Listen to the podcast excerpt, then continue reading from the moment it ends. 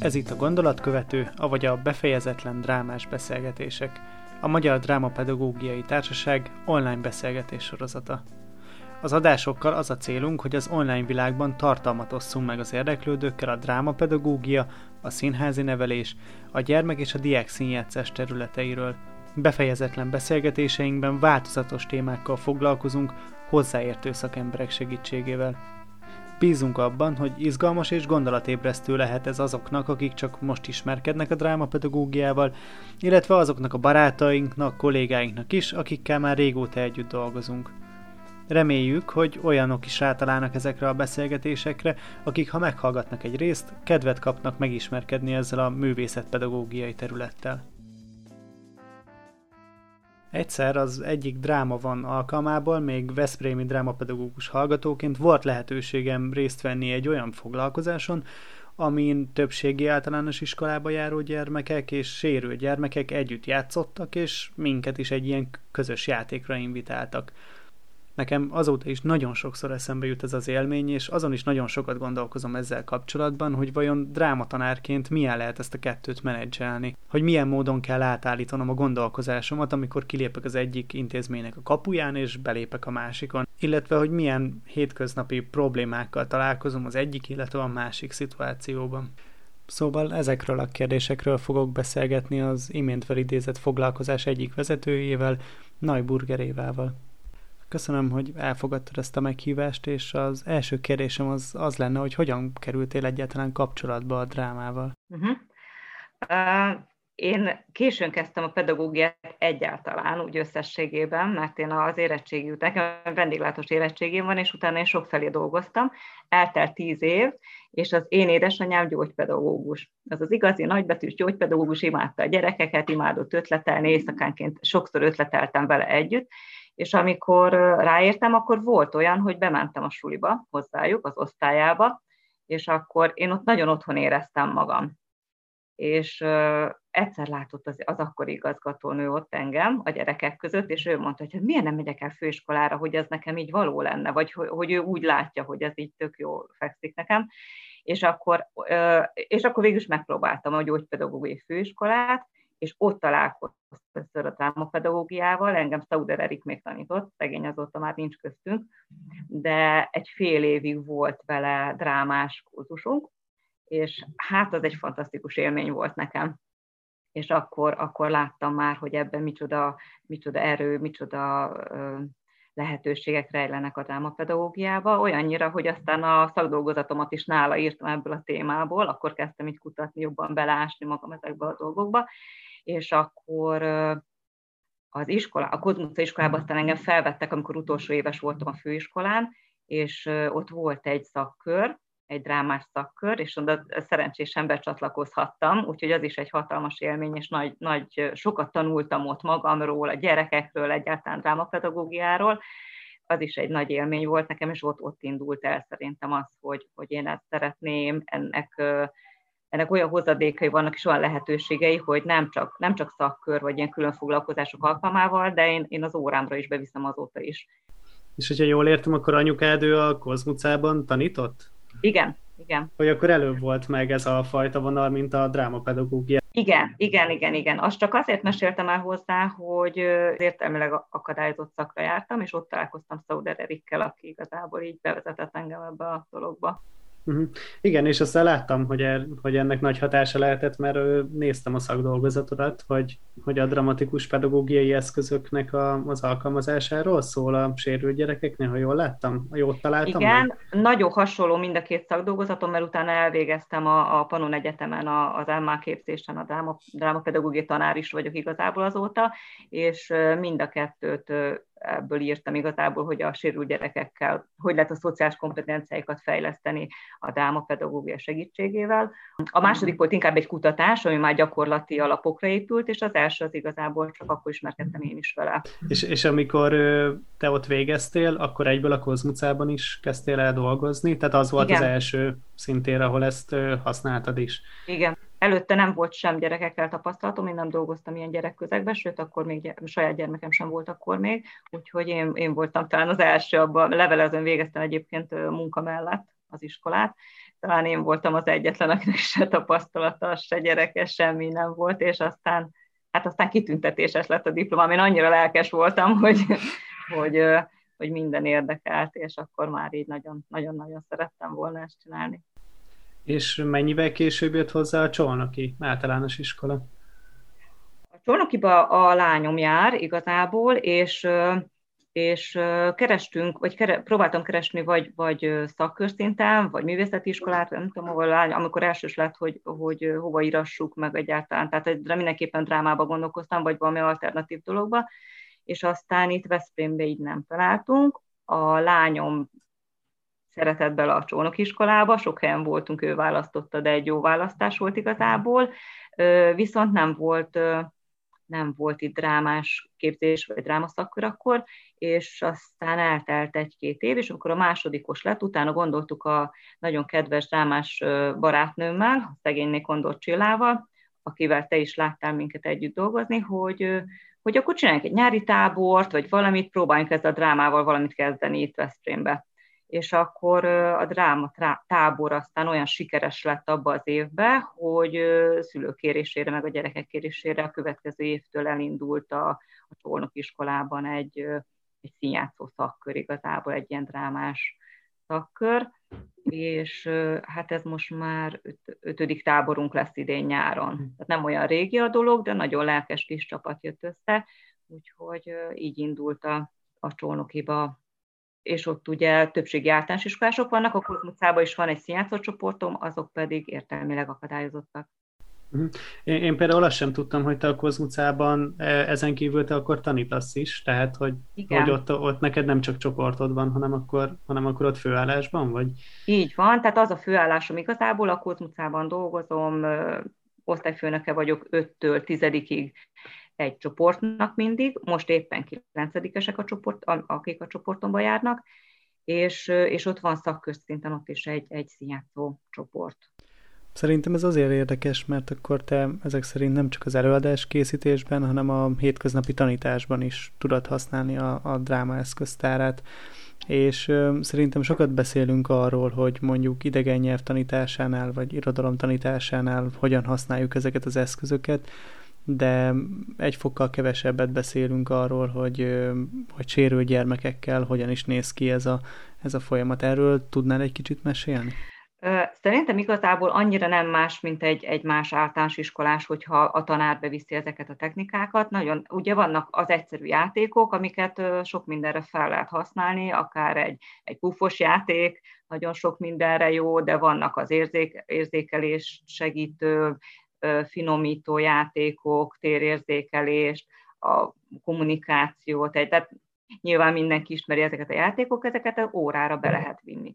Nálunk talán annyival könnyebb a helyzet, hogy kicsit szabadabb a tanmenetünk.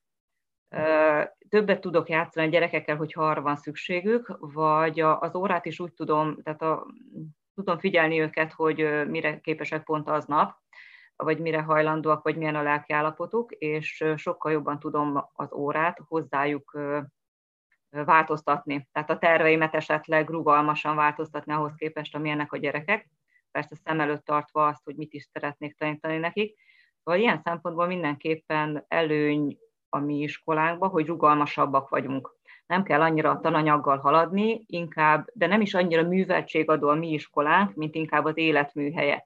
És pont ezért jó a drámapedagógia, nagyon hasonló a gyógypedagógiának egyébként a céljaival, vagy hát, hogy egyáltalán, hogy működik a gyógypedagógia is, mert hogy tehát mi úgy tudunk tanítani, hogy cselekvésbe ágyazottan, egy nagyon elfogadó, szeretetteljes légkörbe, ahol nincs rossz válasz, mindent tevékenykedtetni a gyerekeket, mindent interakcióba figyelni rájuk reagálni.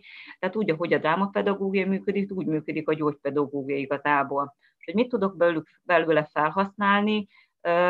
Nyilván nagyon komoly játékokat nem annyira. Tehát az egyszerűbb játékokat tudom felhasználni, és hogy az előbb mondtam, hogy tanítási drámákat is be tudok vinni.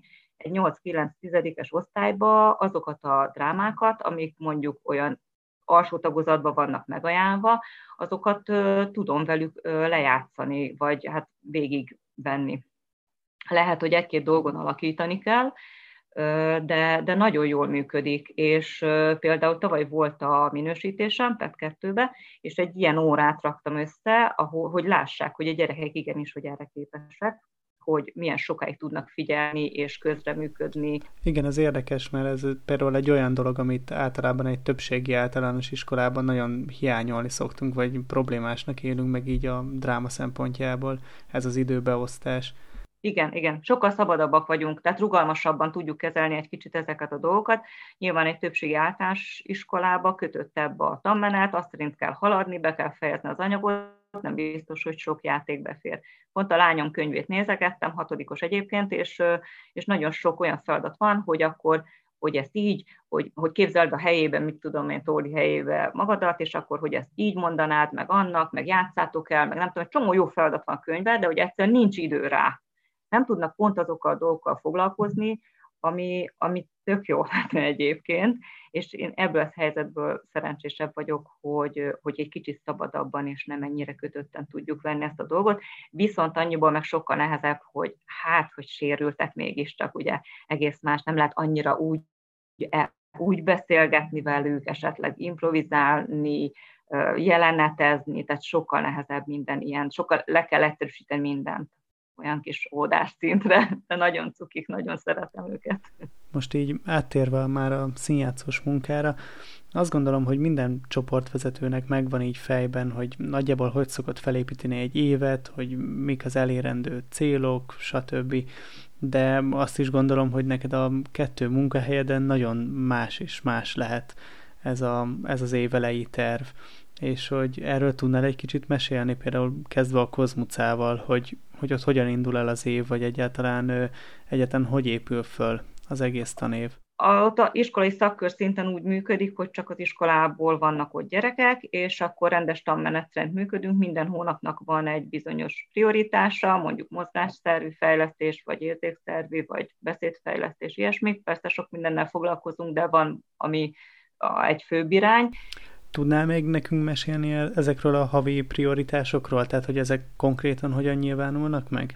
Például úgy, hogy mondjuk a hónapban akkor a prioritás az érzékszervi finomítás, vagy a mozgásfejlesztés, vagy a beszédfejlesztés, és akkor az az egy pár óra, ami abban a hónapban van, az azok a feladatok, játékok, gyakorlatok köré épül, főleg, ugye mást is játszunk azért, de hogy főleg akkor mondjuk az érzékszervekről van szó, vagy a térérzékelésről, mozgásról, beszédről, ritmusról, és akkor az ugye egy hónapban 4-5 ilyen foglalkozás van maximum, akkor az a 4-5 foglalkozás erről szól. Ezek játékok, gyakorlatok leginkább. Amikor tudok a gyerekekkel mondjuk egy tanítási drámát, az inkább az osztályban van, tehát azt csak az osztályban tudom úgy megvalósítani. Szakkörben inkább csak ilyen játékok, gyakorlatok. De akkor, ahogy így mondod, és próbálom rekonstruálni, hogy akkor ezek nagyjából azok a, hogy is mondjam, ha nem is lépcsők, de azok a tematikák, amiket egyébként is ajánlatos egyébként végigjárni a többségi iskolában is úgymond a gyermekekkel, tehát az, hogy érzékszervi fejlesztéstől megyünk már a komplexebbekig, csak mi sosem leszünk. Igen, a Kozmucában sosem lesz annyira komplex egy feladat, vagy annyira nehéz egy nyelvtörő, vagy egy akármicsoda, mint mondjuk egy másik iskolában lehet tovább fejlődni. Itt azért az alapokról van szó, és az alapokat is nagyon-nagyon sokszor ismételve, visszatérően, gyakorlatilag ugyanazok a feladatok jönnek elő mindig. És mi váltja fel aztán ezt a folyamatot? Azon kívül, hogy minden hónapban van valami prioritás, a november, december és a január tuti, hogy a színházról szól, és akkor általában hetente egy foglalkozás van, egy órás foglalkozás, de amikor a színházas időszak van, akkor ott meg tudom csinálni a suliba azt, hogy akár minden nap, akár 1,5-2 órát is a gyerekekkel tudok lenni. Persze ezt előre egyeztetni kell az igazgatósággal is, meg a tanárokkal is, elkérni a gyerekeket, meg kell beszélni, meg hogy egyáltalán az iskolában legyenek, ne valami gyakorlaton, vagy ki tudja, hogy hol. Hát nagyon össze kell szervezni, de meg tudom oldani azt, hogy sokat legyek akkor együtt velük, és sokat próbáljunk, nagyon sokat, hogy elkészüljünk a darabbal. Na most általában ez a legnagyobb probléma, szerintem mindenhol, hogy kevés az idő. Most ilyen szempontból itt szerencsém van, hogy az iskolában vannak a gyerekek, a legtöbb még kollégista is, tehát még ott is alszik. Gyakorlatilag elő tudom venni őket, amikor úgy szeretném, vagy úgy van idő, vagy úgy beszéltem meg a kollégákkal, és ez azért is jó volt, mert sokszor volt olyan, hogy kisebb jeleneteknél, például amiben csak 2-3 ember szerepelt úgy főbb szerepbe, a többieknek nem volt a nagy szerepük, akkor nem húztuk azzal az időt, hogy a próbán a többiek csak vártak, vagy valamit csináltak, hanem egyszerűen azt a 2-3 embert külön kivettem valamilyen óráról, ami nem volt annyira jelentőségteljes, nem tudom, tehát meg lehetett azért tervezni, hogy ki tudjam őket szedni, és akkor külön tudtuk gyakorolni például az ő főbb jelenetüket. És akkor a közös próba már nem arról szólt, hanem akkor tényleg a közösségi próba volt a közös próbán. Mm. ott ebből nagyon jó, tehát időben így sokkal jobb, viszont sokkal nehezebb olyan szempontból, hogy a gyerekeknek nincsenek önálló gondolataik, vagy önálló megnyilvánulásaik. Nagyon kevés az, amikor van, annak nagyon örülünk, és akkor mondjuk, hogy na ezt tartsd meg, ez tök jó volt, persze aztán lehet, hogy holnapra elfelejtik. Úgyhogy itt az a nehézség igazából, hogy nagyon-nagyon sok idő, nagyon sok gyakorlás, beállítani, megmutatni, megbeszélni, hangulatot teremteni hozzá, hogy tényleg ez, hogy átérezze, hogy most mi lenne az, mi történik, mit kéne gondolni közben, és nagyon sok ismétlés. De amiben könnyebb velük bánni, hogy akárhányszor visszaküldöm, és akárhányszor kijavítom, egy szó nélkül visszamegy, és szeretlek Éva néni, és megcsinálja, és fáradhatatlan lelkesedésük van. Tehát ez hatalmas előny ott, hogy nagyon fárasztó velük való munka, de nagyon kitartással, szeretettel, annyira meg tudják hálálni ezt a sok-sok munkát. Hogy az jutott közben eszembe, hogy mennyire más a másik társasággal dolgozni, ahol normaiskolások vannak, hogy ott lehet sok mindent improvizálni, a darabválasztás is olyan, hogy több mindent megajánlok, és akkor közösen választunk, közösen alakítjuk esetleg. Viszont ott azért 2-3 alkalommal, hogyha visszaküldöm, akkor nem fog tetszeni neki, hogy jaj, már megint ezt kell csinálni, most nem akarom, tehát ott egész más problémák vannak, azért egész más stílust kell felvenni, vagy más az egésznek a szerkezete. És visszatérve akkor a kozmutás szakkörre, hogy amikor ez lemegy, a szereplés a színházba, akkor utána visszaállunk általában arra, hogy minden hónapban van valami más, és akkor hetente csak egy foglalkozás van, az egy kicsit könnyebb, bár általában az szokott lenni, hogy a szereplés után különböző helyekre még elhívnak minket. Akkor megint arról szól, hogy megint akkor fel kell készülni, felújítani, de hát az egy nagy élmény nekik.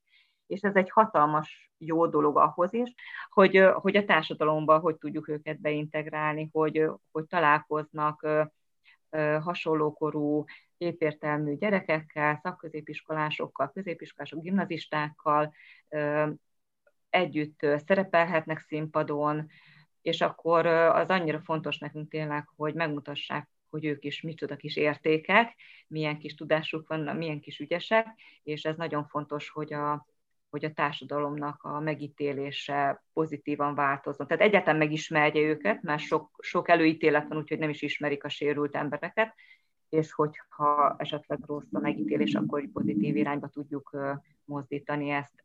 Ehhez is nagyon fontos ezek a fellépések akár. Ez tök jó, hogy behoztad ezt a szempontot, amúgy majd később vissza is akarok rátérni, de egyelőre még nagyon érdekelne, hogy az anyagválasztás az hogyan zajlik az egyik és a másik iskoládban, vagy hát gondolom a Kozmucában akkor ez egy elég kötött dolog, tehát hogy ott nem nagyon van szabadságod az anyagválasztásban, mert egyedül az Ádámok és Évekra készültek, ugye?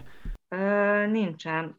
A Kozmucában úgy van általában a darabválasztás, hogy megajánlanak egy témát ugye a Petőfi Színházba, ez mondjuk elég tág, tehát volt mondjuk, hogy aranyballadák. Uh-huh.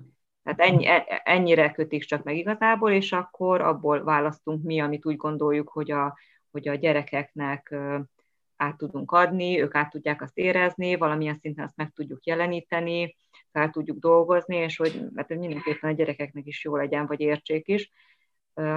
Na bocsánat, itt akkor beleszúrom, hogy valószínűleg a Csolnokinál inkább tudsz az anyagválasztásról beszélni, de talán akkor a különbség az például a forma választásában lehet, tehát hogy egyiknél, másiknál egyáltalán milyen eszköztárban tudsz gondolkozni. Igazából egyiknél sincs megkötve, volt már mozgásszínházas alapokra épülő darabunk, és volt már más, tehát hogy mindenfélét próbálunk ki. Igazából azt mondták, akik látták, de hogy ismernek engem a kozmucások a több rendezésből, a kozmucából, és amikor látták, hogy mit rendeztem, vagy mit rendeztünk Csillával a Csoszibosztiknak, a Csolnokiba, akkor azt mondták, hogy ez évás. Tehát, hogy az ember azért hiába ilyen iskola, vagy olyan iskola, vagy ilyen társulat, vagy olyan társulat, de azért a saját kis lelkét azt viszi, vagy az elképzeléseit viszi, és teljesen mindegy, hogy milyen gyerekekkel van szerintem. Amiben például a kozmucában sok változás volt, hogy a gyerekanyag milyen. Először, amikor sok évvel ezelőtt én átvettem a csoportot, akkor nagyon jól beszélő, sok szöveget megjegyző, nagyon ügyes gyerekek voltak, és akkor több szöveges dolgot tanultak, vagy tanítottam nekik, vagy csináltunk együtt. Az utóbbi években viszont inkább a mozgásszínház, a látvány felé próbálunk elmenni, mert hogy nem nagyon érthető a beszédük azoknak, akik maradtak velünk. Nagyon cukik meg minden, csak máshogy kell felépíteni egy darabot más technikákkal. De egyébként is a mozgásszínház nekem a szívem csücske, úgyhogy azért itt csempésztem bele eddig is, de volt egy-két darab, ami kifejezetten úgy volt megoldva, úgyhogy az a két darab a szívem csücske a kozmucából, aztán az egyik a Shakespeare-es volt, a másik meg ez az Ágnes asszony, amivel aztán a VS-on, az országos fesztiválon is voltunk, és az mozgásszínház főleg. Na és akkor ehhez képest milyen a Csolnokiban a többségi általános iskolás gyermekekkel? Ott úgy szabadabb a dolog, hogy vannak elképzeléseink esetleg valamivel, mondjuk, hogy a ritmusról, vagy valamivel kapcsolatban épüljön fel a darab, és akkor megajánlunk több mindent, vagy játszunk több mindent a gyerekekkel, és akkor abból improkból kezd fölépülni, hogy az tök jó volt, akkor ezt hogy tudnánk, vagy nem tudom. Meg, ami még esetleg ott segít a választásban, hogy a nyári táborban általában feldolgozunk valamilyen tanítási drámát, és az abból kialakult nagyon jó ötletek esetleg úgy már elindítják a hangját nálunk is, meg a gyerekeknél is, hogy ezzel lehetne foglalkozni. Ilyen volt például Félelmeink című előadás, amivel az országos fesztiválon voltunk a VS-on tavaly előtt. Az úgy indult, hogy az előtte lévő nyári táborban, majd mindjárt szembe jut, hogy mi annak a tanítási drámának a címe, a zsákálom, és ezt a nyári táborban feldolgoztuk, és egy kicsit féltünk vele, hogy majd miket fognak hozni, vagy nem tudom, de annyira fantasztikusan megoldották, hogy akkor mondjuk így eszünkbe jutott, hogy ezzel érdemes foglalkozni, tényleg, hogy milyen félelmeik vannak, hogy lehet feldolgozni, hogy lehet feloldani, ki tud ebbe segíteni, és akkor ebből jött a következő évi darab, ami ilyen improkból és ilyen élethelyzetekből épült össze végül is. Szerintem akkor az is egy érdekes kérdés, hogy ezek alapján milyen különböző rendezői hozzáállásokkal kell dolgoznod. A kozmucában sokkal inkább vagyok rendező. Tehát ott nekem, meg a segítőimnek kell esetleg úgy kitálni, hogy a felnőttek ötletelnek azon, hogy lehetne megvalósítani, és a gyerekeknek gyakorlatilag, egy csúnya szó, de így betanítjuk. Vagy hát nem csak betanítjuk, nyilván nagyon sokat foglalkozunk velük, hogy megérezzék a hangulatot, meg mindennét a darabnak, de hogy ott inkább az van, hogy rendező vagyok, és a felnőttekkel gondolkodunk együtt, az épértelmű gyerekeknél inkább vagyunk úgy a Csillával rendezők, hogy segítünk nekik, hogy lehetne megoldani ezt, vagy hogy esetleg ez kívülről hogy néz ki, vagy sokat játszunk, sok improt ajánlunk meg előtte nekik, és közösen alakítjuk a dolgokat inkább. És ott sok van, amit ők hoznak be, és az tök jó. A másik esetben meg inkább vagyok rendező. Most ugye alapvetően eddig az egyéves munkáról beszéltünk, de ugye az is igaz, hogy általában egy csoporttal több évre szoktunk tervezni, tehát általában megtervezzük, hogy honnan, hová jutunk el, viszont ezt meg a gyakorlatban nagyon sokszor keresztül húzza, vagy legalábbis befolyásolja a fluktuáció a gyermekeknek a jövésmenése, és az lenne akkor a kérdésem, hogy ez a Kozmucában ez nálatok hogyan jelenik meg, vagy mennyire okoz problémát? A Kozmuca iskolában úgy járnak a gyerekek, kezdjük ott, hogy mondjuk óvodás kortól olyan 24-25 éves korig vannak nálunk. A színjátszó szakkörbe igazából bárkit szívesen fogadunk, de általában felsősök és középiskolások vannak a csoportban. És az körülbelül, hát most nem tudom, mert ugye most más a helyzet, de amikor utoljára ugye együtt volt a csoport, olyan 20-21-22 gyermek járt a szakkörre, és ezekből, akik a színházban is szerettek volna szerepelni, illetve úgy alkalmasak is voltak arra, hogy szerepeljenek, és meg tudtuk oldani, abból olyan 10-15 fő, aki a színpadon is tud szerepelni. És amíg nálunk vannak, általában aki egyszer becsöppent a csoportba, ő maradt is nagyon sok éven keresztül. Úgyhogy ez elég hosszú lehet nálunk, mert mondjuk egy 12 éves gyerek, hogyha becsöppenik, akár 10-12 évig a csoporttagja lehet.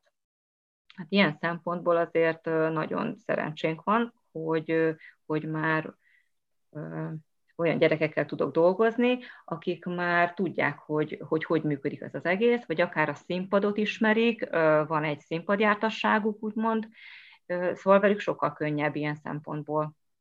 Így, hogy nem cserélődnek át állandóan. Mint mondjuk mondjuk az általános iskolába, a csónokiba, most már 8-osok, akik először alapítótagok voltak, ők most már el fognak menni. És nem tudom, nyilván, hogy középiskolába már ők nem fognak visszajárni hozzám, tehát ott mondjuk olyan 3-4-5 évig tudok együtt lenni velük. Ott mire lehet, hogy mire valami úgy kialakulna, addig pont elmennek esetleg. Hát gondolom mind a kettő esetében folyamatosan jönnek is újak. Tehát a Csolnokiban is, meg a Kozmucában is, gondolom. Igen. A Kozmucában inkább, tehát nem olyan nagy a változatosság azért, inkább, hogy is mondjam, tehát ott kevés az olyan gyerek, aki alkalmas, képes és jól érzi magát a csoportba, és tud együtt játszani velünk, együtt gondolkodni, és úgy egyáltalán, és ezért aki már képes erre, az bekerülhet akár 5-6-os korában is, és élvezi nyilván, és egész a 24-25 éves koráig ott van. Tehát ott mi együtt élünk, ott így abszolút tudjuk egymás rezdüléseit, sokkal könnyebb velük dolgozni, ilyen szempontból ismerjük egymást, ismerem a családi hátterüket, tudom, hogy mire kell odafigyelni majd, mert ugye azért, amikor egy ilyen szereplésre készül, akármelyik csoport, nagyon sok háttérmunka van, nem csak az előadás maga, hanem a szülőkkel való kapcsolattartás, de a Kozmucában olyanokra is kellett figyelnünk, hogy mondjuk a szülő nem tudja hazavinni a gyermekét az előadás után, mondjuk amikor a Petőfi Színházba felléptünk, akkor az iskolának kellett megoldani, hogy az iskolaautóval hazavigyék. Persze ezt is le kellett papírozni előre, kollégiumot elintézni, az étkezést, a gyógyszerezést, figyelni arra, hogy milyen ételt kapnak előző este például, meg nagyon sok minden ilyen háttér munka is van ezzel kapcsolatban, viszont itt nagyon jó, hogy már sok-sok éve ismerem ugyanazokat a gyerekeket, ott nem nagy a változás. Na jó, de gondolom a Csolnokiban, meg az első néhány hónapnak ezt az alapozó munkáját, azt meg azért igenis befolyásolja az, hogy jönnek az újak, és őket is valahogy már be kell emelni a csoportba, de már el kéne kezdeni gondolkozni mondjuk az előadásról. Bizony, amikor jön, ha csak 2 vagy 3 gyerek jön új, akkor is nyilván szeptemberben az ember azzal kezd, hogy akkor ismerkedjünk meg, és akkor újra az ismerkedős játékok, akkor, hogy én is, meg a gyerekek is egymást megismerjük, azért nyilván be kell építeni ilyeneket is, akkor lehet, hogy aki már 6 éve odajár, vagy 5 éve odajár, az már, azt nem mondom, hogy unja, de azért lehet, hogy már egy komolyabb munkára rá lehetne állítani, vagy arra vágyik már az elejétől fogva, de ugye szeptembertől, amikor újak vannak, akkor bizony vissza kell egy kicsit venni, és akkor az ő érdeküket is nézni, hogy ők is be tudjanak illeszkedni, megszokják ezt az egész helyzetet, hogy milyen a hangulat, nem is az elvárás, de hogy mit csinálunk egyáltalán, hogy tetszik ez nekik, hogy tudnak beleilleszkedni az egészbe, és volt már olyan, hogy amikor már a darab közepén voltunk, és akkor léptek ki esetleg, hogy ők akkor így mégse, akkor az egészet át kell gyorsan gondolni, úgyhogy nem egyszerű, de ez egy jó dolog, mindig ad van feladatot. Igen, ilyen szempontból mondjuk nehéz a változások miatt alakítani bármit is, de azért azt mondom, hogy a 80% ugyanaz. Tehát ugyanazokra a tőzsgyökeres tagokra azért lehet építeni. És jönnek nyilván, akik esetleg kíváncsiak, aztán lehet, hogy egy fél év múlva elmennek, mert ez mégsem az, amire ők gondoltak. Ilyen szempontból mondjuk nagyon nehéz úgy előadást készíteni, hogy heti egy alkalommal találkozunk a csónakiba, és heti egyszer másfél óra nagyon-nagyon kevés. És ez dilemma is volt, hogy akkor játszunk, fejlesztünk személyiséget és mindenféle egyéb dolgokat, vagy szeretnének szerepelni, és akkor készüljünk valamilyen darabbal. Ami nyilván nem zárja ki az egyik a másikat, de hogyha készülünk valamilyen fellépésre, akkor nagyon sok idő elmegy a próbákra, és kevesebb idő marad esetleg másra. Úgyhogy ott így a gyerekekkel sokszor meg szoktuk szavaztatni, hogy mi az, amit szeretnének inkább, hogy akkor most inkább játékok legyenek, úgymond játékok, vagy szeretnének szerepelni, akkor viszont kevesebb idő marad a játékra, és több idő elmegy a felkészülésre.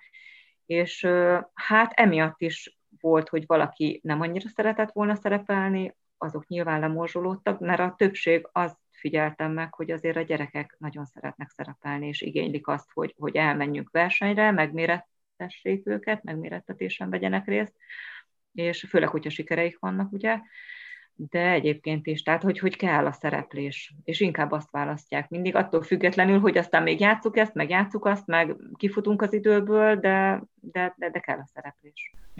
És ez a döntési helyzet, ez kb. Mikor jön el, amikor azt kell mondani, hogy most akkor 2 választás van, hogy vagy játszadozunk még olyanokat, amiket ők játéknak fognak fel, vagy akkor elkezdjük az előadást? Hát, hogyha azt veszük, hogy március-áprilisra kész kell lenne egy darabnak, akkor azt gondolom, hogyha nem akarunk nagyon kapkodni, akkor akár már szeptembertől együtt gondolkodhatunk ezen. Akkor még nyilván nem úgy, mint darab, de hogy együtt kell gondolkodni bizonyos kérdésekbe, és akkor már lehet akár arra felé terelgetni őket, akár improvizációkkal, akár más, tehát hogy akár beszélgetéssel is csak. Hát volt egyik év, amikor januárban álltunk neki, azt éreztem is, hogy az nem lett kész azért úgy, ahogy kellett volna. Tehát az már késő, még hogyha csak akkor azzal is foglalkozunk. Már korábban szóba hoztad itt a beszélgetésben a Kozmuca esetében a színjátszásnak ezt a szocializációs funkcióját, és ezzel kapcsolatban érdekelne, hogy mik a visszajelzések, hogy mennyire ismerik, vagy mennyire ismerik el egyáltalán azt, amit ti ott csináltok. Az iskolán belül biztos, hogy elismernek bennünket, nagyon sok támogatást kapunk akár az alapítványtól, akár az igazgatótól, de tehát, hogy a felnőttek is állnak be akár úgy, hogy nem csak segítőim abba, hogy ötleteljünk együtt, hanem akár a gyerekek mellé is beállnak a színpadra, mert sokszor kell ott is megsegíteni őket. Ott biztos, hogy elismernek így minket, és hogyha van rá lehetőség, akkor az iskolában is többször elő szoktuk adni a darabunkat, vagy például, hogyha voltak jubileumi rendezvények a Kozmucában, akkor is mindig fölléptünk. Én pedig keresem azokat a lehetőségeket, hogy el tudjam vinni őket akár egy VSO-ra, de voltunk ODT-n is, ott Kelemen László díjat kaptak például a pedagógiai munkáért, és a színház pedagógiai és közösségépítő munkáért, ha jól emlékszem, meg szakiskolák kulturális fesztiválján, a városi rendezvényeken, tehát így próbálom, keresem azokat a lehetőségeket, hogy a gyerekek így meg tudják mutatni magukat a nagy közönség előtt is, ami fontos, amit beszéltünk pont a társadalmi megítélés miatt, hogy lássák őket. Vagy például azok az integrációs órák, amiket mi tartottunk már nem egyszer a Csillával közösen, akár a Gyulafi iskolában, mert hogy Csilla ott dolgozik, ott is volt már 3-szor ilyen integrációs órák, és egyszer a Csónok is csoporttal volt, és akkor szintén a sérült, értelmileg akadályozott kisgyerekeimet elvittem, vagy a Csilláik jöttek a mi iskolánkba, és akkor az ép és sérült gyerekek együtt játszottak olyan 1,5-2 órán keresztül, és az hatalmas élmény volt, hogy így együtt tudnak játszani, és minden játék ugyanúgy működik. Természetesen olyanokat választottunk, amiket tudtam, hogy azért meg tudnak csinálni az én sérült gyerekek is, de nagyon-nagyon jól éreztük magunkat. Azért elmesélem, hogy ezzel kapcsolatban, hogy a versenyekkel kapcsolatban volt az egyik, hát életem talán legnagyobb élménye így a szakmában, hogy amikor a kozmoszás gyerekekkel a Debrecenben voltunk a VSO, az országos fesztiválon, akkor az előadásunk este volt, és másnap reggel, amikor mentünk reggelizni, ugye ott mentek a csoportok ott a városba, és mentünk át az Ebrán, és egy másik csoport jött velünk szembe, és megálltak az Ebra közepén az úttesten, és úgy megtapsolták a mi csoportunkat, nyilván előző nap láttak minket, és tehát hogy majdnem ott mindenki úgy sírva fakadt, vagy nem tudom, tehát hogy annyira megható élmény volt igazából az, hogy egy másik társulat minket ennyire elismer, hogy az utcán megállva megtapsoltak, tehát ez felemelő érzés volt mindenkinek szerintem. Úgyhogy ezúton is, hogyha esetleg hallgatja majd a csoportvezető, vagy a csoport bármilyen tagja ezt a kis beszélgetést, akkor köszönöm nekik, mert egy életre meghatározó élmény volt, hogy ők ezt így vállalták, és megálltak, és megtapsoltak bennünket. Igen, hát ritkán kap az ember ennyire egyértelmű visszajelzést. Amikor a Petőfi Színházas előadásra készülünk, akkor volt olyan, hogy kijött mondjuk a színházból valaki, és akkor megnézte az előadást, hogy alkalmas-e, vagy javítson rajta, vagy nem tudom, tehát, hogy megnézte, és akkor volt például a Shakespeare-es darabunk, ami a másik szívem csücske, az is mozgásszínház, és így végignézte, és így nem szólt semmit, és így néztem, hogy úristen, az most mi lesz a vélemény, és nem szólt semmit, és egyszer csak így eleredtek a könnyei, és akkor azt mondta, hogy ez olyan csodálatos volt, és annyira cuki volt, és így szóval, hogy vannak ilyen dolgok, ilyen elismerések, és ezek nagyon sokat. Tehát, hogy nagyon sok a munka, iszonyú sok a munka, mondjuk a Kozmuszába is, mire kialakul valami, de utána ez egy hatalmas elismerés, és akkor azt mondom, hogy megérte. Vagy amikor tényleg a gyerekeink úgy vannak elismerve, ezek az értelmileg sérült gyerekek, hogy megtapsolják őket, vagy olyan tényleg elismerő szavakat kapnak, hogy kihangsúlyozzák őt, hogy nem azért, mert sérültek, hanem tényleg olyan volt az előadás, hogy nagyon átjött, és nagyon ütős volt, és nagyon értettek mindent, és fantasztikus volt, és akkor azt mondom, hogy igen, meg kell mutatni őket, hogy ők erre képesek, és hogy a társadalom így ítélje meg őket.